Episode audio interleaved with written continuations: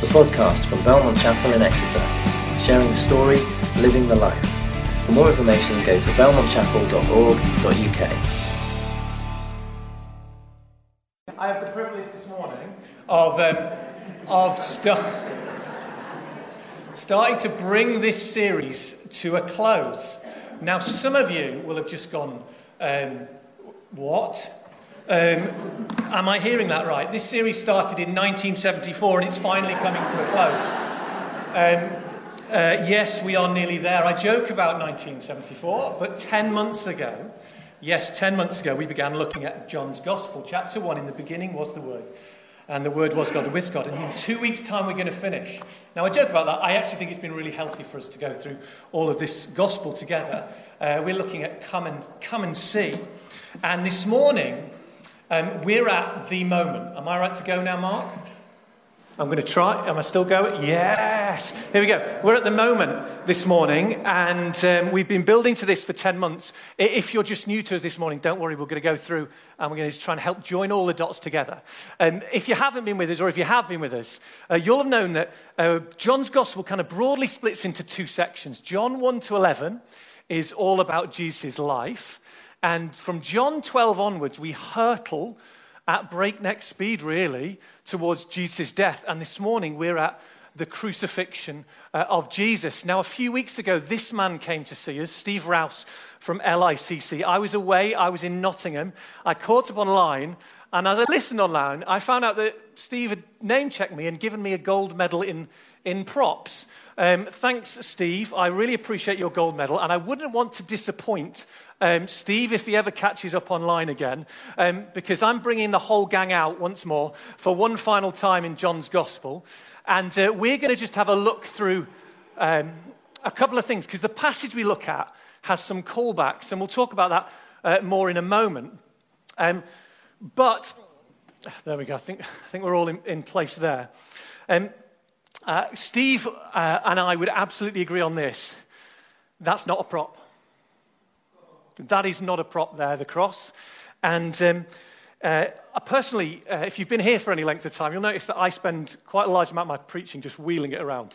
The reason I do that is I have a real clear reason for this. I think that our world and society spends its time wheeling it off centre. And it's our job, week in, week out, to just place it back centre for this church, for this city, and for this world. And this morning we get to look right in detail at the cross. And why is it so important? Well, quite simply, the cross is the greatest act of God's love, power, and justice in the whole of history. God came into this world. He suffered and died on a cross to save us. And it's the ultimate proof of his love for you and his love for me. And it's why you see crosses everywhere in relation to the church. If you were to go and speak to some sort of marketing expert, they would tell you that the logo a company chooses is absolutely vital. The logo embodies all that an organization is about and what wants to communicate to you. Kiri Goldstein once said this, a logo serves as the face of your business and helps your audience recognize who you are and what you stand for. Here is Belmont Chapel's logo. There it is right now. There have been previous iterations of our logo. There it is. There's another one. There was a previous one that was very controversial because it changed from that middle one. Big change there. I'm joking. It's a great coffee. Our logo has been a cross, and as far as I can see, will always be a cross, which may seem very obvious to be a cross, but on another level, it's incredibly strange. The cross is an emblem of suffering and shame, and would leave many marketing gurus absolutely scratching their heads about why you would do this. Crucifixion was the cruelest form of capital punishment. It was reserved for murderers and other heinous crimes. Cicero was a Roman statesman, and he once said this, the idea of the cross should never come near the bodies of Roman citizens. It should never pass through their thoughts, eyes, or ears. Roman citizens were beheaded, not crucified. Jews shared their horror, and they preferred stoning than execution when they were in charge or could carry out executions. Now, I could say plenty this morning from a medical perspective on the grim details of crucifixion. But the information's out there.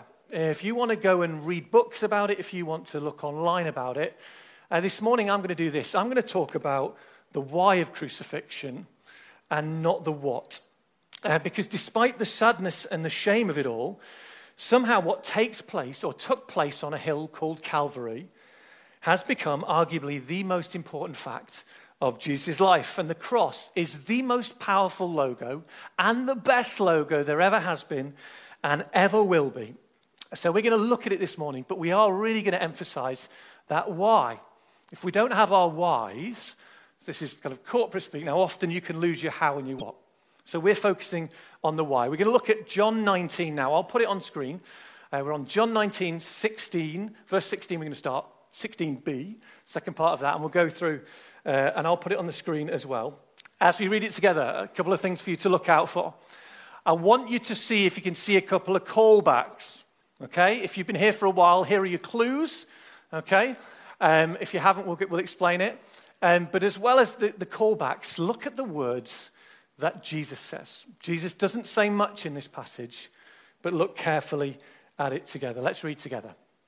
John 19, 16b. So the soldiers took charge of Jesus. Carrying his own cross, he went out to the place of the skull, which in Aramaic is called Golgotha. There they crucified him, and with him two others, one on each side and Jesus in the middle. Pilate had a notice prepared and fastened to the cross. It read, Jesus of Nazareth, the King of the Jews. Many of the Jews read this sign, for the place where Jesus was crucified was near the city, and the sign was written in Aramaic, Latin, and Greek. The chief priests of the Jews protested to Pilate, do not write the King of the Jews, but that this man claimed to be the King of the Jews. Pilate answered, what I've written, I've written. When the soldiers crucified Jesus, they took his clothes, dividing them into 4 shares, one for each of them, with the undergarment remaining. This garment was seamless, woven in one piece from top to bottom. Let's not tear it, they said to one another. Let's decide by lot who will get it. This happened that the scripture might be fulfilled that said, they divided my clothes among them and cast lots for my garment. That's in the Old Testament. So this is what the soldiers did. Near the cross of Jesus stood his mother, his mother's sister Mary, the wife of Cleopas, and Mary Magdalene. When Jesus saw his mother there and the disciple whom he loved standing nearby, he said to her, woman, here is your son. And to the disciple, here is your mother. From that time on, this disciple took her into his home. Later, knowing that everything had been finished, and so that scripture would be fulfilled, Jesus said, I am thirsty. A jar of wine vinegar was there, so they soaked a sponge in it, put the sponge on a stalk of the hyssop plant, and lifted it to Jesus' lips. When he had received this drink, Jesus said, it is finished. With that, he bowed his head and gave up his spirit. Now, it was the day of preparation, and the next day was to be a special Sabbath, because the Jewish leaders did not want the bodies left on the crosses during the Sabbath. They asked Pilate to have the legs broken and the bodies taken down. The soldiers, therefore, came and broke the legs of the first man who had been crucified with Jesus, and then those of the other. But when they came to Jesus and found that he was already dead, the soldiers are proper executioners, that he was already dead, they did not break his legs. Instead, one of the soldiers pierced Jesus with a spear, bringing a sudden flow of blood and water. The only medical thing I'm going to say this morning, because I'd be maths about my depth, that means you're dead. You're dead. Blood and water means you're dead separate. That's a really key detail. There's a swoon theory out there that Jesus didn't die. He's dead. Absolutely dead. The man who saw it has given testimony, and his testimony is true. He knows that he tells the truth, and he testifies so that you also may believe. These things happened so that the scripture would be fulfilled. Not one of his bones will be broken. And as another scripture says, they will look on the one they have pierced.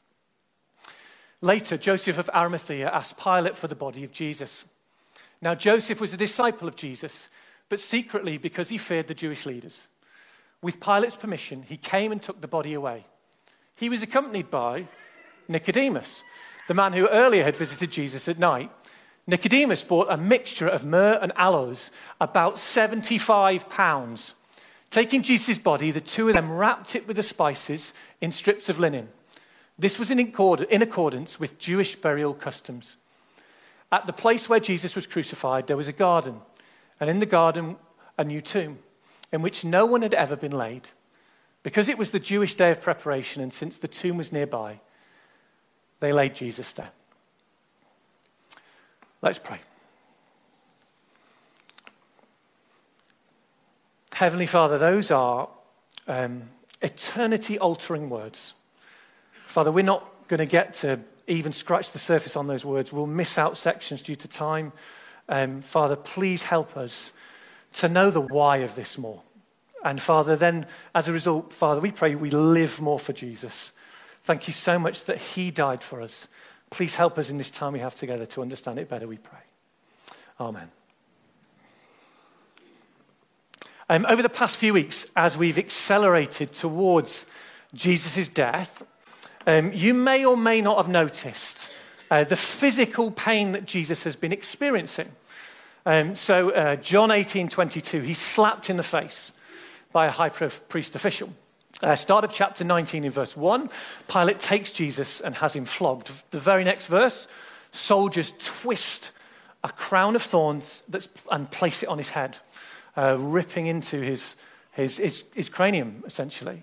Verse 3 of chapter 19, he's slapped in the face again. And today we've just read in that passage there that Jesus has carried his cross. Now, whether he was carrying the full cross or the crossbar, if he's carrying the crossbar, it's probably another 40 kilograms. We've also read about him being nailed to a cross, hands and feet. What's quite interesting, I don't know about you, but Jesus has experienced lots and lots of the most severe physical pain. We haven't heard him complain. Have you noticed that just in John's gospel, but elsewhere, up until this point, Jesus hasn't said a single word about the physical pain he's felt. In other gospels, it's the same. When they blindfolded him and beat him up, he opened not his mouth. When they scourged him and ripped flesh off his back, Jesus didn't say a thing. When they put thorns on his brow, nothing. When they pound nails through his feet and hands, we don't hear a complaint. It's quite interesting. I think that you don't get it, but in John's gospel, in what we just read, in the words that Jesus says, we get the first indication that Jesus needs something. Did you see that? Jesus said very few words in that passage, but they're really, really key. The first that Jesus says on the cross, he says this in verse 28.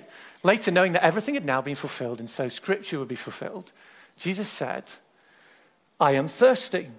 Now, in some ways, absolutely, that seems obvious, doesn't it? You're being crucified in the Middle East, under the Middle Eastern sun. Crucifixion would make you dehydrated, so absolutely, he would be thirsty. But why that? Seems strange, doesn't it? If I'm just trying to think, if that was me, I'd be like, those nails and all the things that have happened to him. Well, it's a callback, as well as fulfilling Scripture. It's a callback. Jesus says, when he says, "I'm thirsty," it might seem odd, but it's because there's something more than physical thirst that is going on at this point. Jesus' words show that something infinitely more important and significant is taking place on the cross. Can you remember the only other time in the gospel when Jesus is thirsty? There's a clue here. It's this bin, or should I say well. I'm glad, can I say, I'm really glad this has had a number of outings. The paper cost me £5 from Amazon, so I'm delighted. It has been well good. Thank you. Back in chapter 4, we get callback 1 from the cross. So Jesus says, "I thirst." Back in chapter 4, we read of Jesus being thirsty. Back in October, we looked at John chapter 4 and Jesus being thirsty in his encounter with the woman at the well. Jesus is on his way to Galilee, and he's hot and he's in need of a drink. And he meets a woman who, by all accounts, Jesus shouldn't have met. Jesus shouldn't have met this woman for ethnic reasons. He shouldn't have had a conversation with her for cultural reasons. He shouldn't have had a conversation with her for geographic reasons, for gender reasons. Jesus should have avoided this lady. It shouldn't have happened, but it did happen because it's Jesus. And Jesus crosses all racial, cultural, moral, and gender boundaries you could ever imagine. Jesus bridges all the human divides that you could ever think of. Quick plug for next week. We've got some more baptisms next week, which are going to be sensational. Don't miss them. And Jesus meets this woman. And as Jesus does when he meets people, he changes her life. And the initial conversation is all about physical thirst. So Jesus really wants a drink of water. And so the conversation is about physical thirst, but Jesus being Jesus changes that conversation and he takes it from physical thirst into spiritual thirst. And Jesus says, everyone who drinks this water will be thirsty again. But whoever drinks this water I give them will never thirst. Indeed, the water I give them will become in them a spring of water welling up to eternal life. Now, you imagine if you're the woman on the end of that, you'd be like, hello, I'm quite interested in that. I come to this well every day. I travel miles. It's tiring. If you've got something to drink that I'll never thirst again, I'm in. So Jesus has got this woman hooked. And so at this point then, Jesus says, well, go and get your husband and we'll have a chat about it. The woman then says back to him, well, I don't have a husband. Jesus then says, yeah, you're right. When you say you've got no husband, the fact is you've had 5 husbands and the man you now have is not your husband. Now, I don't know about you, but that's strange and a bit like, whoa, that's escalated quickly, hasn't it? Here's a lovely conversation we're having, and then suddenly Jesus has gone and turned it into a conversation about this woman's failed love life. Jesus, what's going on? You're meant to be kind. You're not. Very important. Jesus is not changing the topic of conversation here. And Jesus is not being unkind. Jesus is never unkind. Jesus is always infinitely and wonderfully loving. And what's going on here is actually the reason this lady at the well is in a mess is because she is thirsting for something other than God.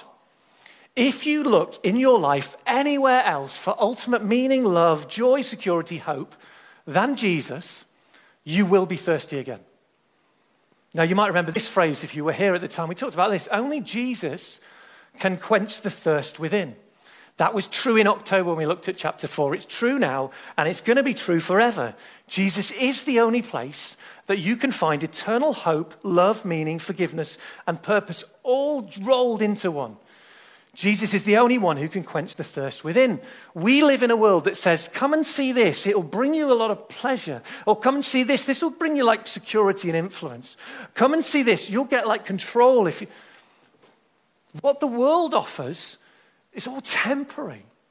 Jesus is the only one who can truly satisfy. Now, we don't have time to delve into this, but in the Bible, thirst is a metaphor for spiritual emptiness that comes when God is not at the center of your life, as the deer pants for the water. All metaphors you hear.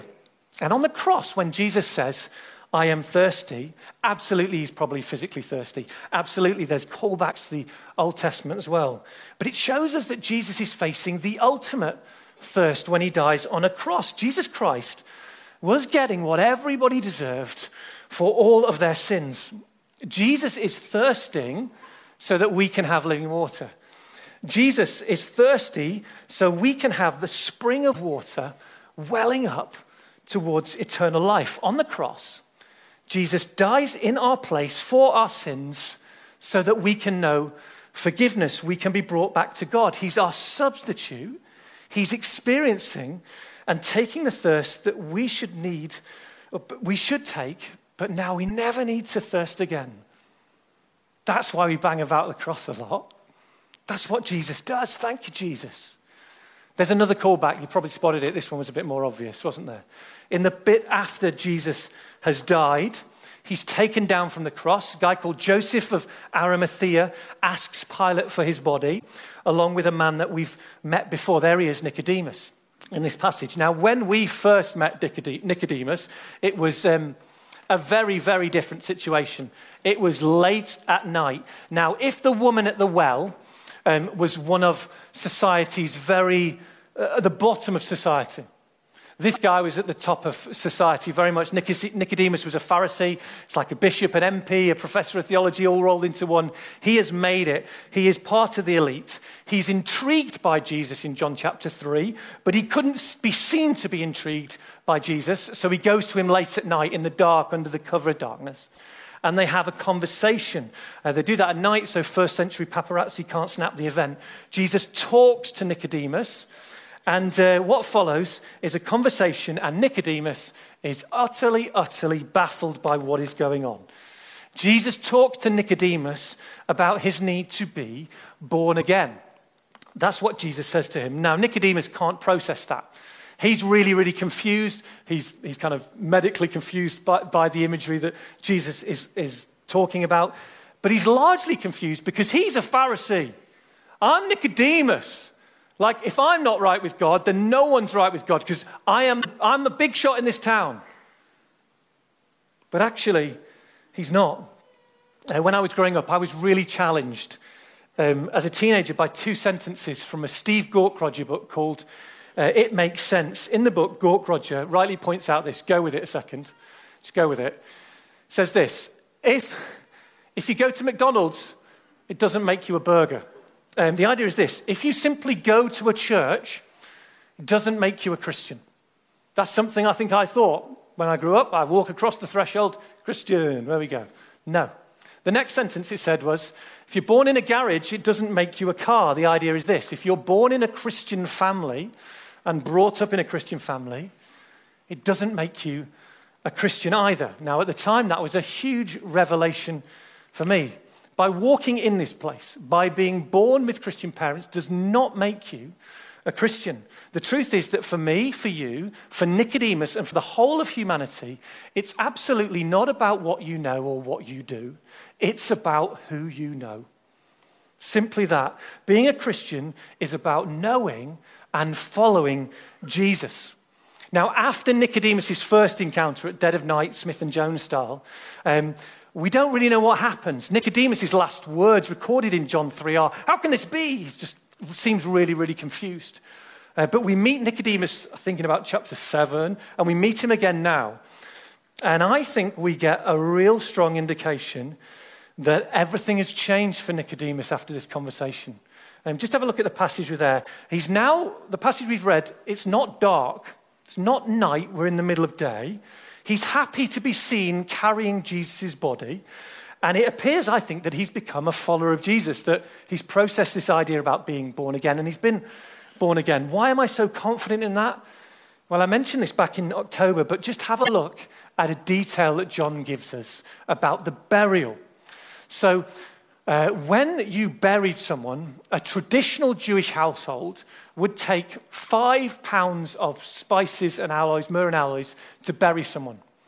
Nicodemus comes along with 75 pounds of this. I read somewhere, I don't know if it's entirely accurate, if you equated it now, it's like £250,000 worth. Nicodemus has had a massive, it's changed, hasn't he? I certainly don't take £250,000 to burials that I don't think are significant. I've never done that anyway. It's huge, isn't it? Nicodemus has been completely transformed. He used to go around looking for Jesus in the dark. Now he's public with a 75-pound statement in front of him. Jesus is my king. Now, we've banged on about a verse a lot in this series for really good reasons, because John gave us why he's written this book, doesn't he? We'll get to it in 2 weeks' time. But these are written that you may believe that Jesus is the Messiah, the Son of God, and that by believing you may have life in his name. Nicodemus is a prototype, isn't he, of what John wants to see happen to everybody down history, everybody in this room, everybody online, everybody who ever watches this in the future. Nicodemus came, he saw, he went, Jesus is the Messiah. We've got this spectacularly wrong. Jesus is the Son of God, and I'm going to trust him. 75 pounds says so. Nicodemus is actually, he's burying his king. That's sort of royalty money, 75 pounds worth to bury him with. Callback one, the woman at the well. Jesus is thirsty. He experiences the ultimate thirst, so we don't need to be thirsty again. Callback two, Nicodemus is now prepared to stand up and live for Jesus. Jesus suffered shame, so we no longer need to be ashamed. Isn't that lovely? Last bit, and then I'll sit down. Now, the other words that Jesus said on this cross are really important because we only read about them in John's gospel, and we need to look at them. You may have heard of the phrase famous last words. That phrase is often used in an ironic sense, isn't it? Oh, so-and-so, they'll never score a goal. Moments later, they score a goal, don't they? But literal last words, I think, are quite interesting. Winston Churchill's last words are meant to have been, I'm bored with it all. Steve Jobs allegedly went, oh, wow, and that was it. Oscar Wilde is thought to have ironically finished his life by saying, this wallpaper and I are fighting a duel to the death. Either it goes or I do. And there are others as well. Buddha's last words are thought to have been along the lines of, try to accomplish your aim with diligence. What are Jesus's last words? Well, we've read three words in English that come from one word. The three words we read in John 19, verse 30, it is finished. It is finished. That comes from one Greek word, tetelestai. Tetelestai. Now, why am I telling you that? Is that just like a fancy bit of info? Woo! No, it's not. It's really, really important. Tetelestai means totally paid. Paid in full. You can only leave a restaurant when you essentially write across the bill, tetelestai. If you haven't tetelestai, you wash the dishes. You get the idea? Isn't it amazing this?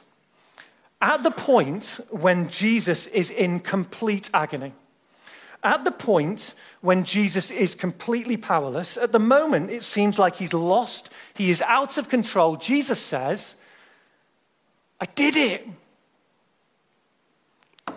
I completed it. I won. It's done. You would expect, wouldn't you, in this situation, words of distress, but Jesus goes, it's done. I have completed it. It is finished. In case you're in any doubt, what Jesus has done is that he's bridged the gap between God and man. When we close our service, we're going to sing these lyrics, how great the chasm that lay between us. What Jesus did was he bridged that chasm. No one else could, but Jesus did. He's finishing it once and for all. And that is what makes Christianity different to all other religions. Whilst Buddha may say, go on, try to accomplish your aims, Jesus goes, it's done. It's finished. Now, for many of our young people and students over the last few months, be it GCSEs, A-levels, degrees, when the invigilator says, put your pen down, that's it, isn't it? You can't change your grade. You can't add to your score. When a final whistle goes in a sporting match, the result is etched in history forever. You can't change it. You can't retake something. You can't do anything to the result. It's final. When Jesus says it is finished, it's done. It's done. There is nothing that can change it. But here's the thing. Sometimes people live like they can. Sometimes people live like it's not finished. There are people out there in this world, and there may well be people in this room and online, who keep on beating themselves up for a mistake they've made. It might be something you've done, something you've said, something you keep doing. You can't forgive yourself for it. As a result, you may hate yourself in some way, and you may struggle with something. And you're just really finding it difficult to put one foot in front of the other. If that's you, if you're haunted by something, stop. It's finished. It's finished. You do not need to pay for your sins. Jesus did that. Don't try and pay for them. Don't try and pay for one of them because Jesus paid for all of them. You wouldn't take your credit card in the restaurant, would you, if it's all paid for? Don't. It's paid for. Please don't hate yourself. Please don't loathe yourself. Just look in awe at what Jesus did for you. It's paid. No one else needs pay. There'll be others at the other end of the spectrum, though, too. People doing well in life, just constantly trying to prove themselves. We are all human beings, but you would be... some people act like human doings at times, don't they? I'm just going to do the next thing. I'm going to chase the next thing. More money, more next promotion, biggest thing, more security, more... and I'm going to do it. And stop it. Please stop it. It's finished. It's done. You can't change it. You can't add to it. Our work can't, if we try and add anything to that, we're only going to take away from it. It's finished.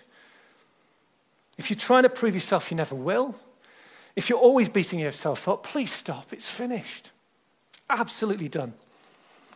And that is why the cross is the greatest act of God's love, power, and justice in the whole of history. In death, we're not looking at a victim. We're looking at a victor. On the tree, he bears our sin in his body, 1 Peter 2:24. The righteous for the unrighteous, that he might bring us back to God, 1 Peter 3:18. And it's done. It's finished. And nothing's going to change that. I need to finish, but you may be thinking now, well, does that mean it's just like slippers and cigars for the rest of life? It is finished, but that's not quite what it means. I'm not sure that this story I'm about to tell you is fully true. I found it in two books. It's about Abraham Lincoln, but I cannot confirm it's true, but it makes a wonderful point, so we're going to use it. Abraham Lincoln is alleged to have gone to a slave auction one day and was appalled by what he saw. He was drawn to a young woman on the auction block, and the bidding began, and Lincoln was going to bid until he won this young girl. No matter the cost, the bidding went on, but Lincoln wasn't going to get beat. And he won the bidding eventually. And he bought the girl, and the girl came to him. And at this point, Lincoln just said, "You're free." And the girl was a bit confused. She said, "Free? I mean, what's that supposed to mean?" And Lincoln's like, "You mean you're free? You're completely free to go and do whatever you want to do." "What, I can do whatever I want to do?" "Yes." She said, well, can I say whatever I want to say?" He went, "Yes, you can say whatever you want to say." And she's like, "Well, can I go wherever I want to go?" And he went, "Yes, you can go wherever you want to go." And then the lady's eyes well up. And at this point she says, "Well, on that account then, I think I'll go with you." Over the past 10 months, we're encouraged to come and see. So come and see the Lamb of God who takes away the sin of the world. Next week, spoiler alert, we're going to get the resurrection. But once we've put our hope and our trust in Jesus, once it's finished, the correct response is, "I'll go with you, and I'll go wherever you want me to go. I'll do whatever you want me to do, because you're the greatest. Jesus, you lived the perfect life. You died the death I couldn't die.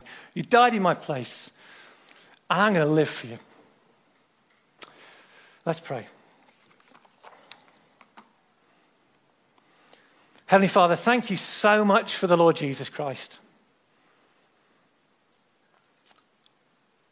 The chasm between us was great. It was vast. It was ultimate, but Jesus bridged it. Father, we say thank you.